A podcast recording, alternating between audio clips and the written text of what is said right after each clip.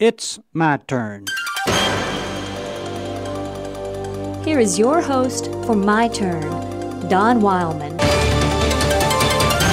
In the year 1931, Aldous Huxley, the famous skeptic, wrote on the subject Wanted, a New Pleasure. In the essay, he had this to say: "As far as I can see, the only possible new pleasure would be derived from the invention of a new drug which would provide a harmless substitute for alcohol. If I were a millionaire, I should endow a band of research workers to look for the ideal intoxicant.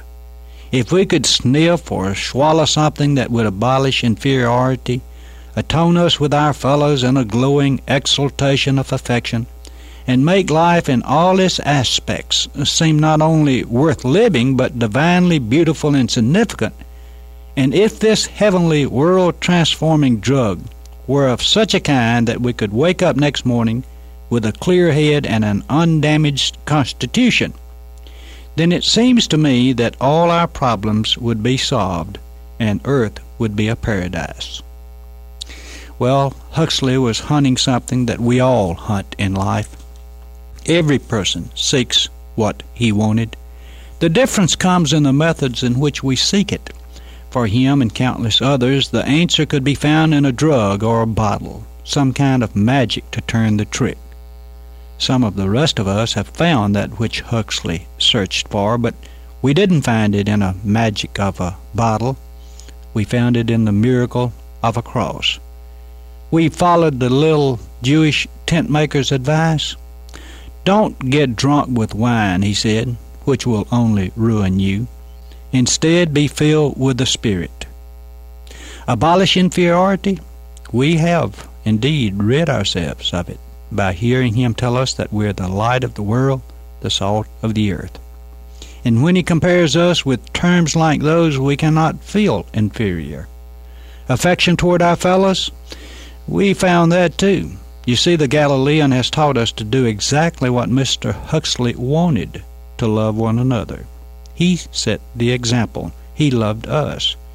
"Greater love has no man than this," he said. And then, because of his love, he faced that cross. And something to make life more than mere existing?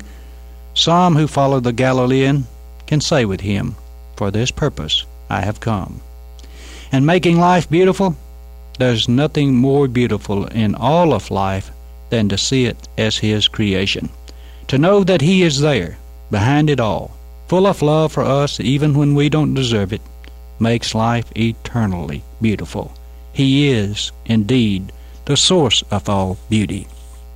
A clear head and undamaged constitution? Well, he gives that too.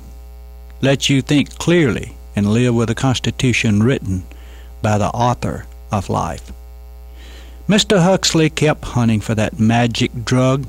On November the 22nd, 1963, 31 years after his wish, Huxley tried a new drug called LSD, which many thought to be the answer to his wish. His wife administered the drug to Huxley, dying of cancer. It was the last drug Huxley ever experimented with. You see, it was a one-way trip. This has been My Turn with Don Wildman, a production of the American Family Association.